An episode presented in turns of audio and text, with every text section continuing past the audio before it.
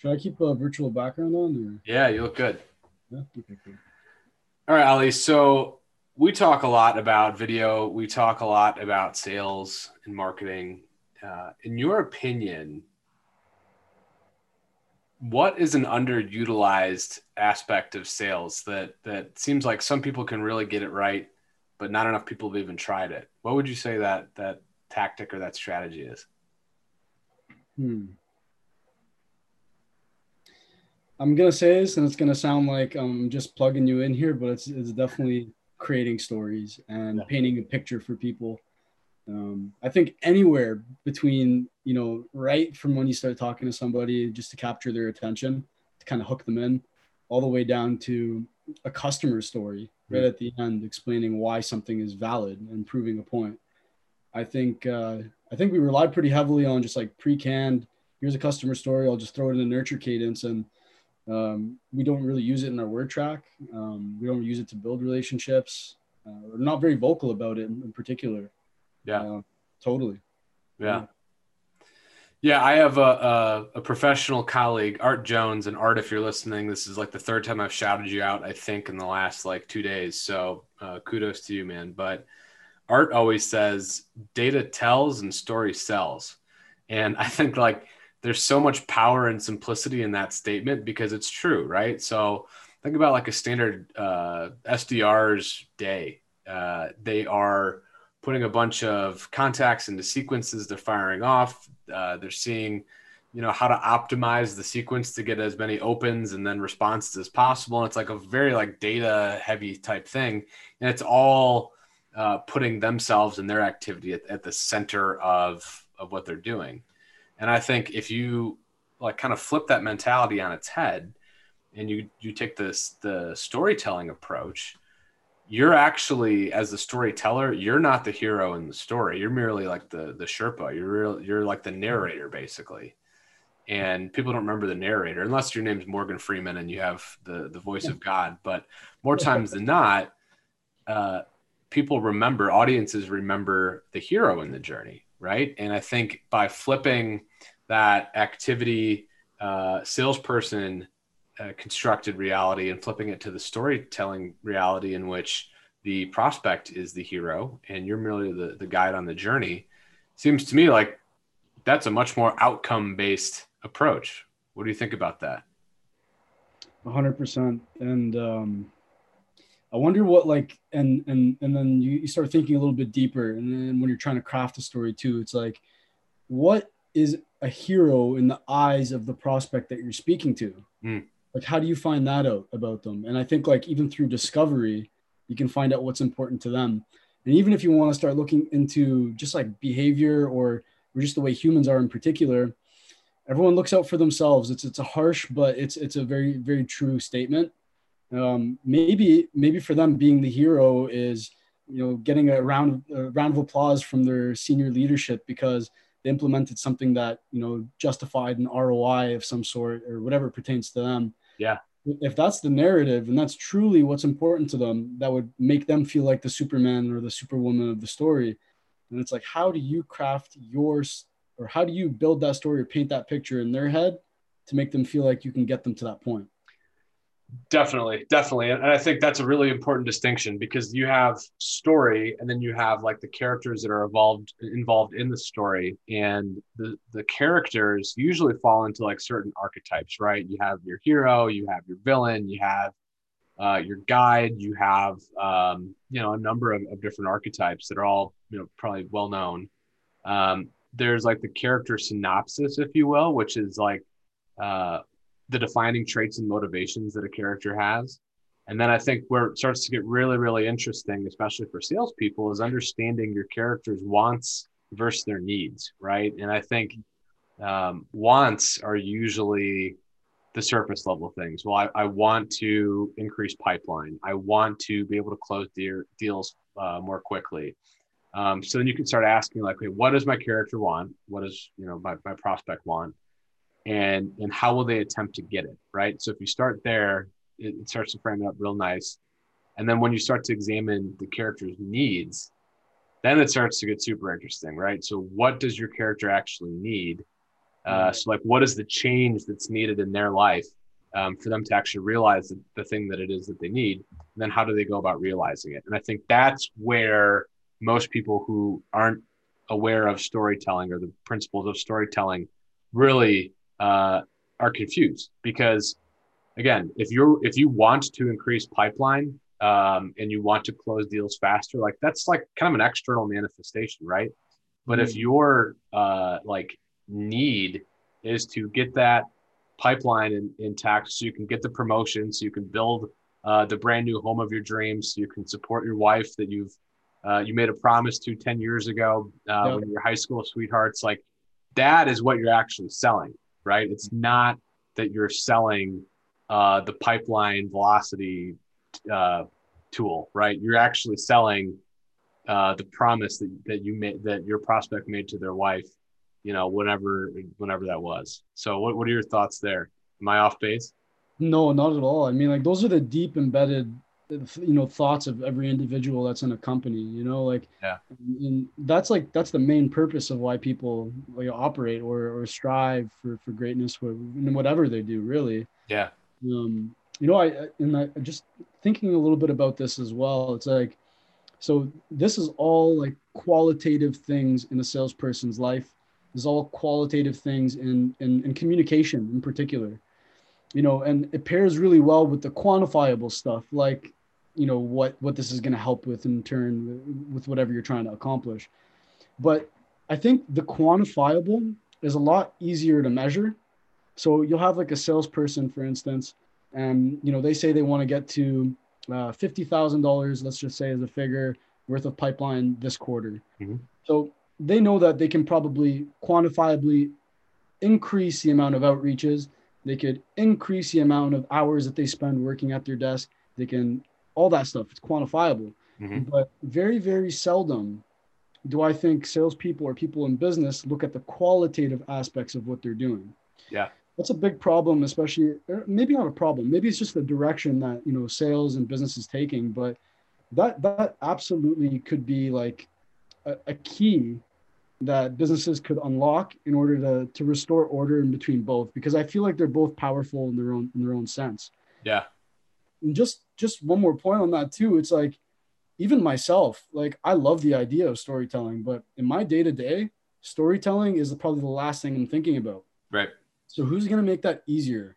Who's gonna make qualitative things? Uh, who's gonna make qualitative things quantifiable? Yeah. And uh, how are they gonna get that integrated into a salesperson's day to day without going too far off the beaten path? Sure. Whoever does that is gonna kill it. Um, well, that's what that's what we're aiming to do. So, uh, so you know, we'll, we'll pound our chest on that. I, I completely agree with you about the quantifiable versus the you know more quant qualitative type stuff, mm-hmm. and I think that really boils down to kind of where we're at as a, as a sales and marketing industry, where everything had to be measured and, and attributable. And I think some of that um, has happened because of like the predictable revenue model uh, that Aaron uh, Ross and and uh, and his team put together. You know, in the early days of, of Silicon Valley, blitzscaling and all of that. And it was it used to be you could tie activity back to to outcomes, and like the more activity, the more um, specialized the activity was, the, the, more you could see the impact on. Um, uh, like bottom line results. And and that was great. And a lot of automation helped with that. Um, sales outreach tools and, and and cadence tools helped with that. Um, but i think what that ended up doing is finding a lot more people that were willing to buy solutions that that you know companies were selling. Uh, but it also created like this weird uh, secondary and tertiary kind of market of people that weren't necessarily like the best fit customers actually going ahead and buying the solution. And I'm going to shout out Andrew Payne here. Um, Andrew has a really good thought process that I've adopted. And like, what are you doing to increase your best fit customers as opposed to anybody who's willing to buy your product? Because there's actually a very, very big difference there. Your best fit customers are the ones where they become advocates they become um, like evangelists basically for your brand And the goal of selling a piece of software is not just to like cash your commission check on it. It's to make sure that that prospect is actually getting the most utility out of it. So it becomes a product led growth uh, motion after you you put your prospect with the proper solution, right? So finding your best fit customers, um, I think, is where we start to tie back the storytelling aspect of it, right?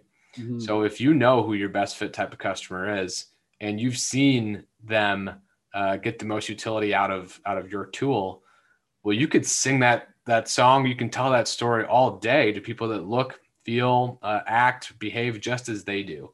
And I think that's where we start to draw um, the distinction that, like, yeah, just because you can measure something doesn't mean that you should like take that as as gospel. There's there's nuance that's involved. Um, mm. And story, I think, gets us into a little bit more of that. Some people might say it's touchy feely, but at, at any given point, it's creating more emotional value. And uh, at the end of the day, you talked about this with communication. All communication is is the transfer not of information but of confidence. And I don't think anything does that better than story.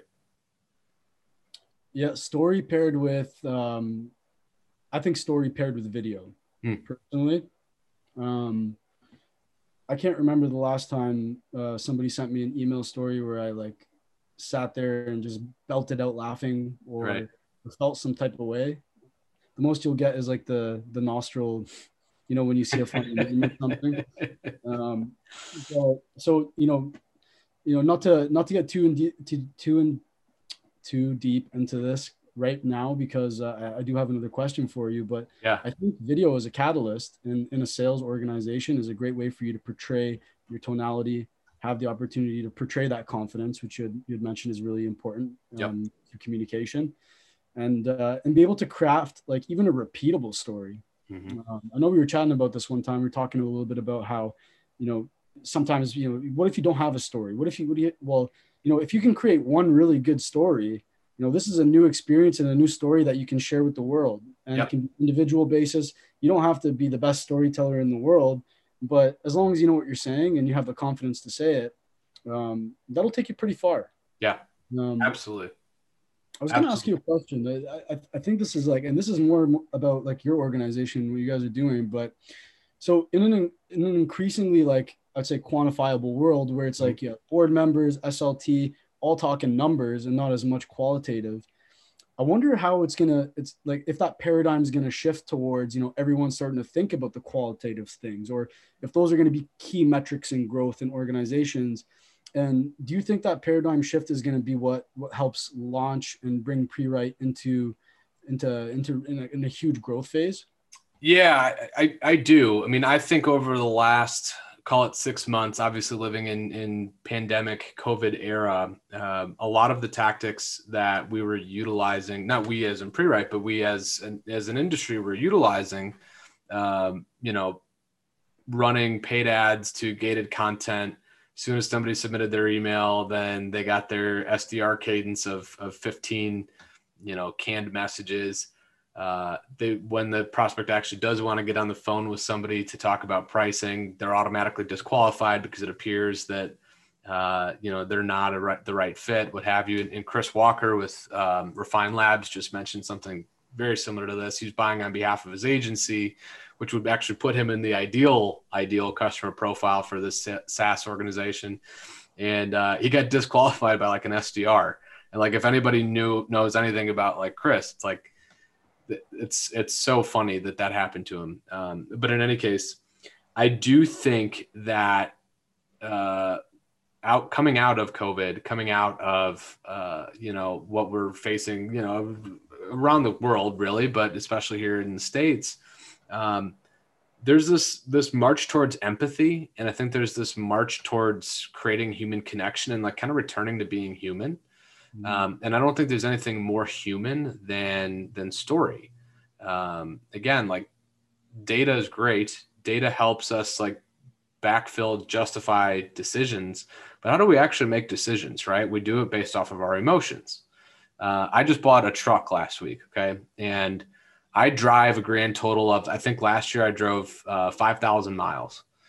um, I don't need a truck. I don't haul things. I work in software.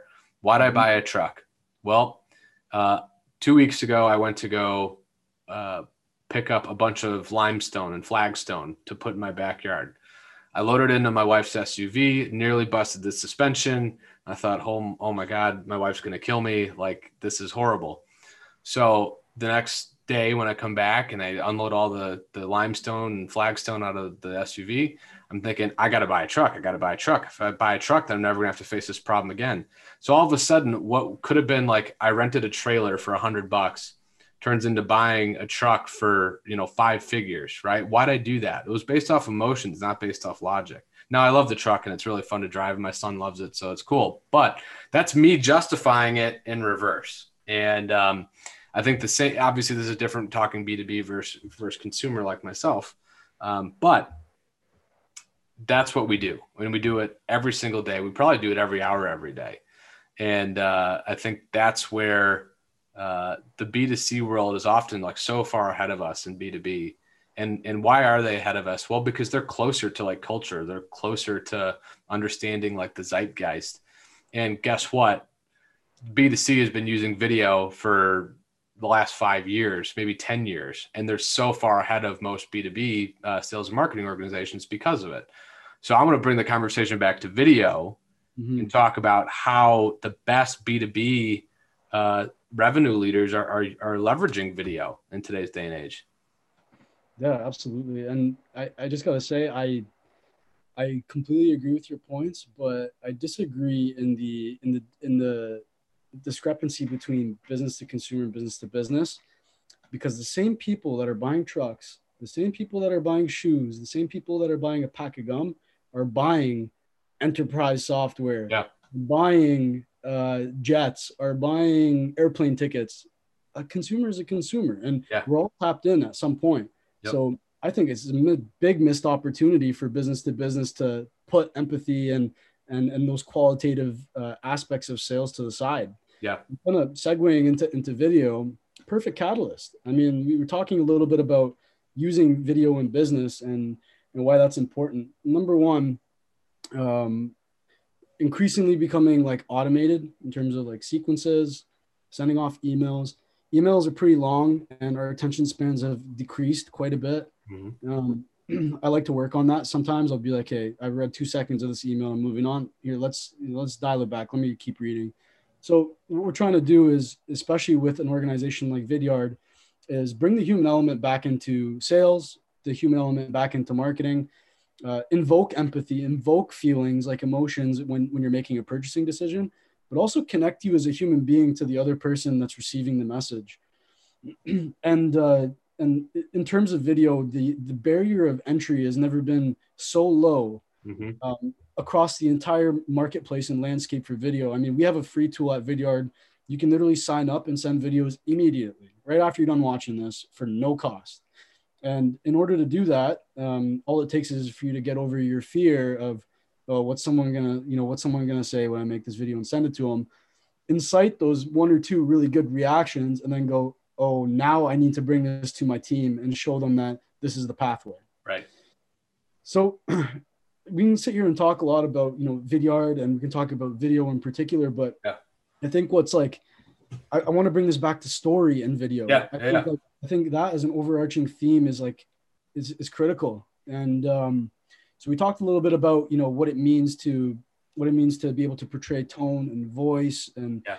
and, and and your body language and, and the way you are your confidence but i mean what what is the actual application in sales i mean or in business. Let's let's yeah. let's let's actually niche it down to sales in particular. Sure. What does that application look like? Yeah, so I, I think it's important to find stories that work for every step in the sales cycle, um, and for every like element of of this the sales journey, if you will, right? So when we talk about like the sales cycle, let's just boil it down to a basic like HubSpot 2010 definition of that. You have your awareness, you have your consideration, you have your decision, and then you have like your purchase, right? Mm-hmm. So uh, I think if you can create uh, stories around each of those stages, you you stand to benefit. Um, so let's try to give some examples here. Um, awareness, like converting a stranger into a uh, prospect probably is the most difficult to do for like a sales rep one to one because like you talked about like you're not going to like cold call somebody and say like hey i want to tell you a story. Do you have five minutes right? Like it's not going to work like that. So so that motion might actually come more more so from marketing and i think demand gen leaders should be absolutely paying attention to this um, because that's that's kind of where they're going to make their hay. But um, in any case you're going to have to know like who your your customer is. You're going to have to know like what's important to them um, what's at stake for them i think is a huge part of the storytelling process in sales regardless of of uh, buying journey. What's at stake? And i think we we delved into that a little bit with you know like what characters want versus what characters need. Well the stakes are incredibly large once you once you identify what they actually need. Um, and again like disappointing your high school sweetheart because you made a promise to her 10 years ago and you're not going to be able to fulfill it um, that's a lot at stake and and the ramifications of that are massive. So um, so like there's that part of it.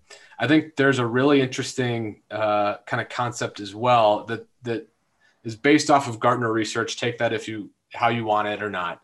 Uh, but like you have 6.7 decision makers in every buying uh, decision in today's day and age right? So if 6.7 people, uh, no offense to the 0.7 person, you still are a person.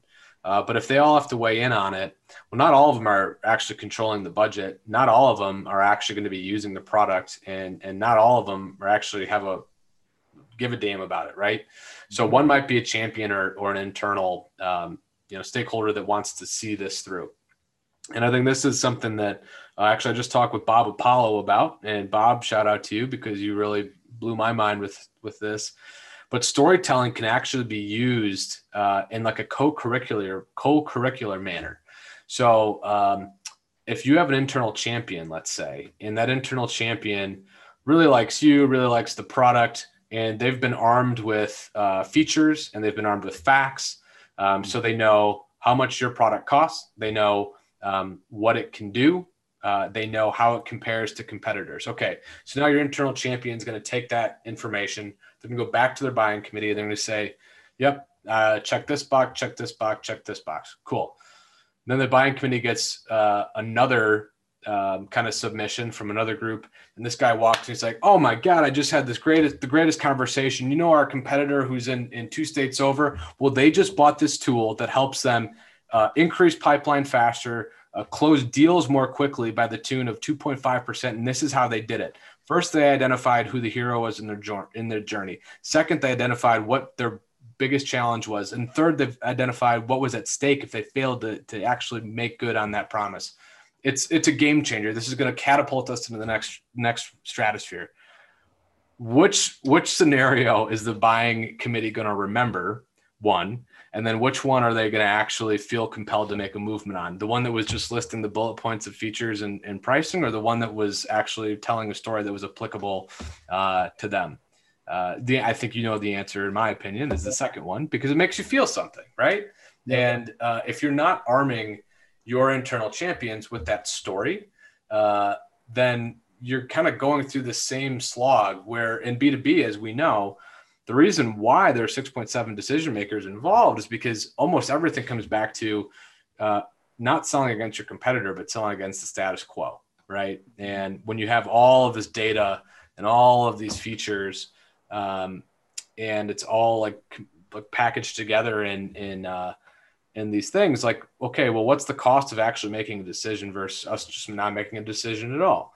And I think that the storytelling aspect of it, and this is where working with an internal champion to identify hey, here's what's at stake for you.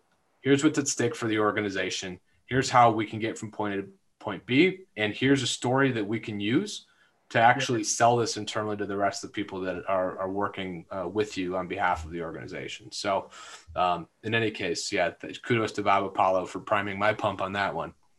I really wish I could have been a part of that conversation. I, have I have something I can add into that too. Yeah, let's hear it think think about uh, the second the second scenario that you that you put forward. Mm-hmm. Very interesting. The way that you even said it had me like my ears were open. You know. Yeah. Yeah. How does the typical salesperson portray that? Um, so let's say you're in a let's say you're in a deal cycle and you're dealing with one decision maker and one champion, but there's 6.7 people making a decision. how is that message that you just portrayed to me going to go across all 6.7 people with the same conviction without playing uh, broken telephone where they are going to Yep. speak to other decision makers and then also keeping them engaged Yeah.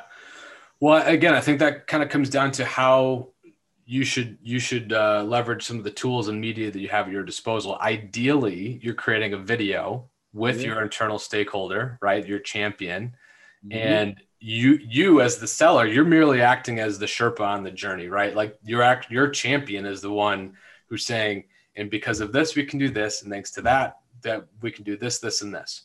Awesome, great. Let him or her be the one that's actually uh, presenting the, the story in that respect because then it becomes theirs and if it becomes your champion's story then it becomes your organization's story so um, Exactly. And, and think about this too. You got the so if you were to create a video, Mhm. uh, shameless plug, Vidyard, perfect Yep. tool for it. Yep. You send that video off. That video now goes to all 6.7 decision makers. Heck, you can even CC them and ask mm-hmm. them, hey, I'll send it to everyone so that you don't have to. Now, guess what's cool? Now we're going to bring in the qualitative or sorry, the mm-hmm. quantitative aspect of it. And with our tool, you're able to actually track who watched it and who's engaged Yeah. down to the percentage. Yeah. Okay, so in a week from now, if I don't know if you if everybody got to learn a little bit more about the conversation, I can just go to my go to my contact center and just be like, all those six people didn't even open my email yet. Why in the world would I would I message them and go, hey, just following up? You know, like no, I'm gonna say, listen, like nobody's watched those videos yet. Is timing right now? Did I give you enough information for you to go to your decision makers so you can start crafting your message and understanding what components of your time management are going to be effective Mhm. in this deal? So Yeah. I think I think Vidyard and video, let's say video in particular, because I, I just want everyone to be on it, and storytelling, qualitative and quantitative come together so perfectly yeah. between a tool like a Vidyard and storytelling. yeah. I love well it. and, and and here's how you take it even further. So like the 6.7 decision makers they probably have different rank orders or different stack orders for how they make decisions right? And the more that you can map that internally uh, awesome. That's great. You're never going to be able to get it all. But if you can find like some themes in, in their decision making process here's one thing that i know vidyard can do that just blows my mind right so there's this concept of, of jump cuts um, and it's almost like a choose your own adventure story. So you've created this awesome video. Uh, you've got basically like branching decision trees, right? So stakeholder one logs in and he sees the video, and it's like, okay, uh, here's the big thesis. Here's why you need to make a change. Here's why you need to make a change now. And here's why you, you might want to consider us as a provider. Okay, great. So you go in and you see, you know, uh, uh, value number one and is this is this like your number one value and they can say yes or no and if they say yes well then they continue down that path that's focused on value point one and if they say well this is important value point one's important but what we're really focused on is this and then they Yep. click that button and it's value point number two and then they go down a whole narrative about how your solution can actually uh, deliver not just that value point two not value point one but also value point two and it's like an incredibly immersive experience. And when you circulate that and socialize that within the buying committee itself, and everyone somehow, some way, despite all going on different journeys, ends up at the same endpoint, and that endpoint is is your proposal. That's a beautiful thing. That's that's using technology, that's using storytelling, that's using video to accomplish outcomes that otherwise wouldn't have been available. And I think that's um, an absolutely incredible uh, development that that I, I hope more people uh, know exists. Yeah, absolutely. No, I, I totally agree with you. And um, you know, what's interesting about this whole thing too, it's like you want your sales and your marketing to align very well. I uh, here's a little, I guess, question I can ask you. Yeah. Say, for instance, me and you just met, and I wanted to, you know, have a, or get onto this webinar with you. If I said, let's get on a webinar, or if I gave you three or four different options, and you could choose either a webinar today, webinar next week, a month from now, whatever it is, wouldn't you be more inclined and more comfortable to engage with me off the first time meeting me because you got to make your own decision? Yep. Well, the cool thing about this entire situation you, you, you mentioned right now is like you're guiding people into the Yeah. right places and acting as a subject matter expert, but not always trying to pull the trigger and Yeah. I think it's super important. So yes, the interactivity is great, and uh, it works inside of like pretty much all the major um, major uh, CRM and MAP systems. So good sales and marketing alignment. Yeah. But that's that's enough of me about Vidyard. I can talk about it ever. I um I wanted to uh wanted to ask so uh, as I was gearing up for us to you know get this Yeah. and chat a bit more, I'm like, let me see if I could throw a story or try to put a story into um, one of my sales calls that I had earlier. Yeah. Um, I was thinking that um, I could kind of make myself a little vulnerable here and tell you it. Let's do it. And Let's do it. I want you to break it down and let me know if you think it was a good use case or a good Yeah. application. Definitely. Let's go. Okay, cool. So, um, talking to uh, this individual, and um I was trying to paint a picture of partnership between myself and himself. And uh, he was talking a little bit about. He started off the conversation by saying, you know, they're they're sales consultants, sales um, uh, trainers. And he's like, you know, you look at this. Uh, he's like, you look at a, a sales team. They're all sitting in a bullpen.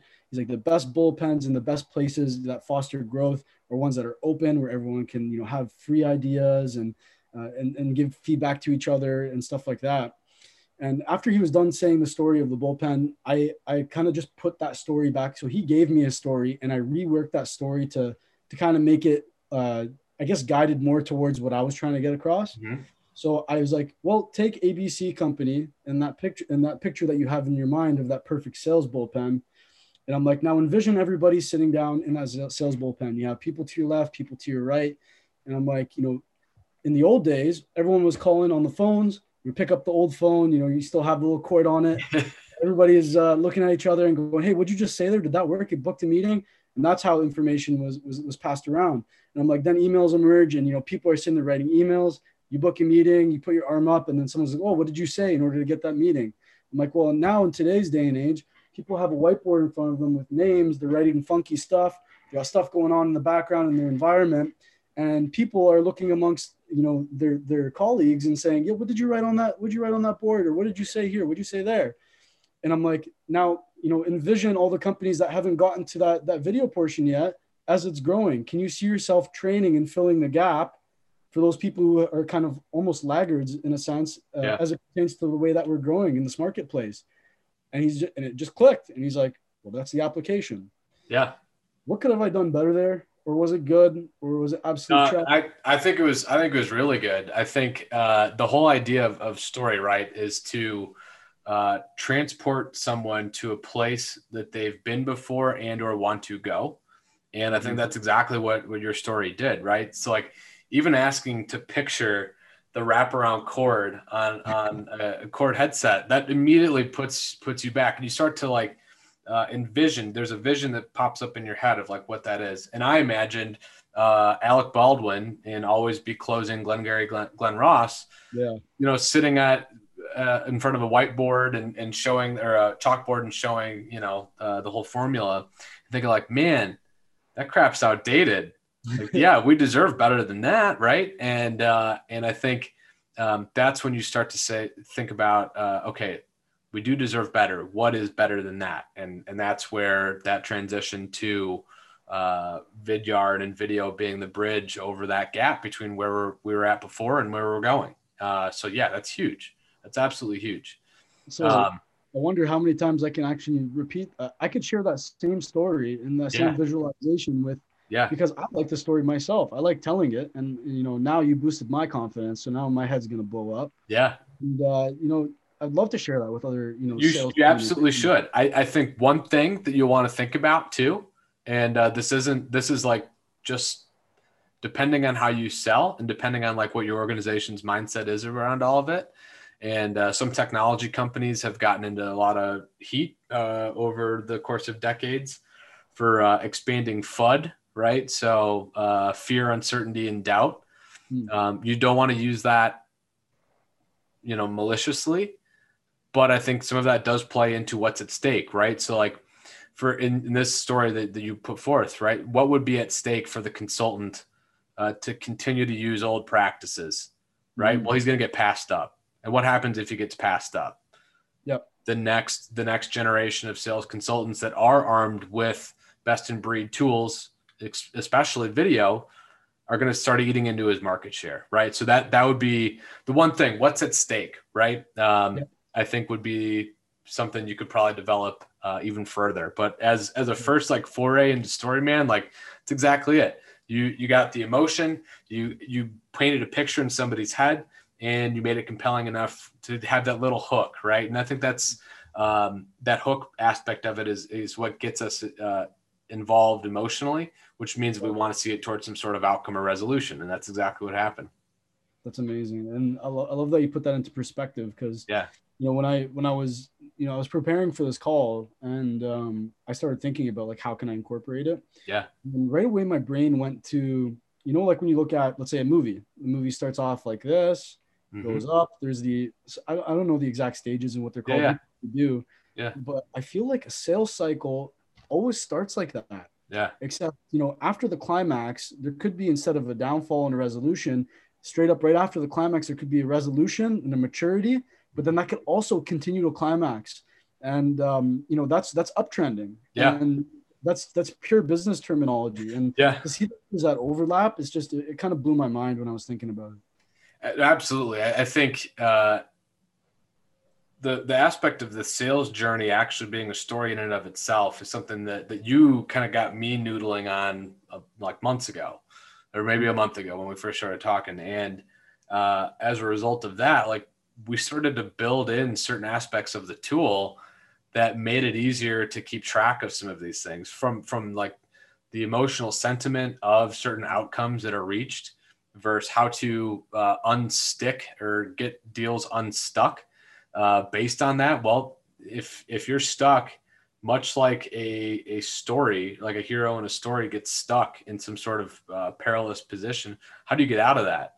Yeah. Well, you need you need someone to help come come down. You need Gandalf the Grey to to give you a helping hand, right? And uh, you got to figure out who your Gandalf the Grey is. And um, I think framing it in that perspective really gets us out of that that purely quantitative aspect, like we were talking about before, mm. it gets us into a more qualitative uh, like mindset. So, um, so yeah, I, I, I agree with you. That's uh, it's a good analogy. I love it.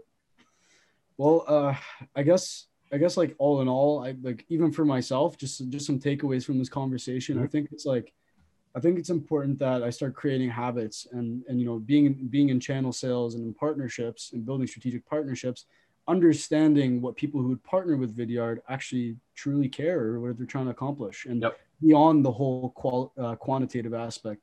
And I encourage everybody who who thinks the same way or believes in this to pair something like video alongside storytelling. And I think it's a really good way to start doing that um, in the yeah. most effective, effective manner, especially since there's like literally no barriers of entry. Yeah. Um, So really good pairing there.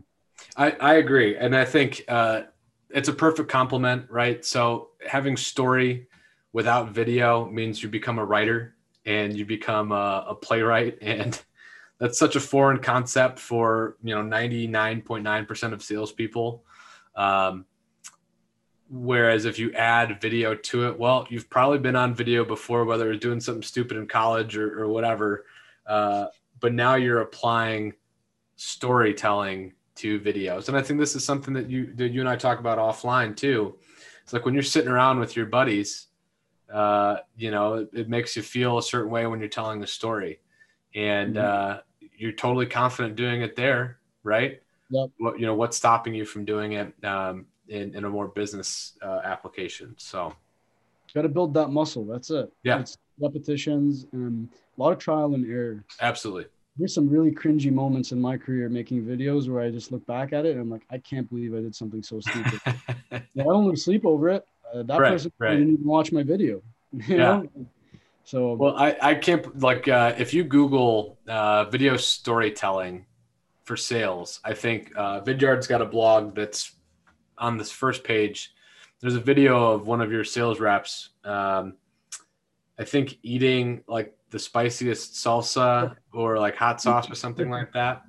Yeah. And uh, I'm gonna I'm actually gonna give this as a cautionary example, and, and no offense to the folks at Vidyard. That's a great video for getting somebody's attention, right? Yeah. Um, you know, I only watched it once. Maybe I have to watch back a couple of times tying that back to a business outcome through story, like yeah, there's something to be there's still something to be uh, you know put meat on the bone to be put on there, right? So. Uh, I think it's good to capture people's attention, but ultimately, if you want to maintain someone's attention, you got to give, uh, you got to set that expectation that upon earning their attention, you know, you are going to provide value in return, right? So, um, you know, again, we don't have to recreate TikToks in order to be successful video storytellers and sales. Like we just don't.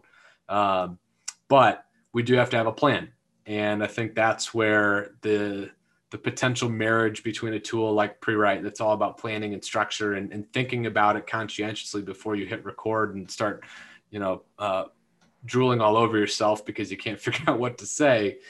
Uh, marrying that with Vidyard, uh, which is going to give you the the quantitative, uh, numbers based, um, you know, really strong business uh, outcome tool. Putting those things together, I mean, I, I, think it makes a ton of sense. So uh, I'm looking forward to to seeing how we continue to uh, develop that idea together. Yeah, absolutely. Me too. And uh, just kind of like a last thing here before yeah. before we jet off, but um, you know, we were talking a lot about like linear stories mm-hmm. and like and making things like you know very uh, methodolo- methodological. Yeah. Uh, tongue twister. How do you say yeah. that word? Methodological. Yes. Methodical. Methodical. Oh my god. Yeah, methodical. um, instead of maybe making things more methodical, what about like those random things that still make you feel entice, like entice a feeling or an mm-hmm. emotion? Mm-hmm. I mean, mm-hmm. I have one example, and this is why it came up. You were talking yeah. a little bit about the the whole story with like the hot sauce and the yeah, yeah. the hot sauce, but um, we have Jacob Fernandez as our video coach. He's he's sick. He, the best videos ever. He had this one video where he booked a meeting off of where he didn't even say much. He said like he start he was wearing a karate suit because it was Halloween, mm-hmm. and somebody in the back and he was holding a donut, and then someone behind him was like playing with a stick or doing something weird and threw something at him, and he's like, yeah, uh, quick like 15, 20 second pitch, but there was so much randomness and yeah. irregularities happening within the video that it enticed the person to it's like this guy's got character. There's there's something going on with this dude, and I want to meet him. Yeah. And uh, so it's like things don't really need to be fully linear either. Right. that's a really interesting concept to look at as well. it, it is. Those pattern interruptions uh, can go a long way. Jeff Braun says, in a sea of white circles, stand out like a red X. And I think, you know, mm. video helps you do that so much more. You can only get so cutesy with your, uh, with your cold emails, right? Like, you know, you can say, "Oh, your son is your son's in the principal's office," which I've gotten. You know, I've gotten things like that before. Yeah. I'm like, "What? Like, you're trying way too hard." Yeah, uh, and also screw you. But uh, but but video, you know, feels so much more authentic. Like nobody, if you wouldn't say that kind of stuff on video, but you'd say it in a cold email, you shouldn't say it at all. So um, yeah, whatever your level of comfortability is, push past it a little bit, uh, and I think video can can really have uh, you know outsized gains in terms of uh, of uh, competitive differentiation. So so yeah, yeah, couldn't agree more. Cool, man. Well, as we wrap this thing up, uh, if people want to learn more about Vidyard, where's the best place for them to do that? Yeah, absolutely. You can feel free to reach out to us on our website. You can yeah. reach out to anybody on the team, and I'm sure they'll put you in the right place. However, cool. you can find me on LinkedIn. Uh, I take care of partnership programs at Vidyard. So for organizations like agencies, um, in the HubSpot domain, Mm-hmm. Uh, really, any agency that's trying to be at the forefront of video sales and marketing, I highly recommend reaching out to me. You know, there's tons of programs cool. available to get you at the forefront. Awesome, awesome. I, I recommend it. Uh, we Ali and I got com- uh, connected through uh, an agency, uh, Matt's Matthew Scott with Feed the Agency, and uh, I knew oh, if he's good company with Matthew, he's good company with me. So, Matthew. He's the best. Yeah, he's he's, he's the guy. So. Um, Ali, I appreciate you taking the time today. I think we we unpacked a lot of different things. We'll get some show notes up there as well as a link to your uh, LinkedIn so people can can talk to you directly. Awesome. Um, but yeah, look forward to continuing conversations with you and uh, and really building a pretty kick ass numbers and emotions uh, driven driven strategy here. Love it. That's ditto. Perfect. Cool.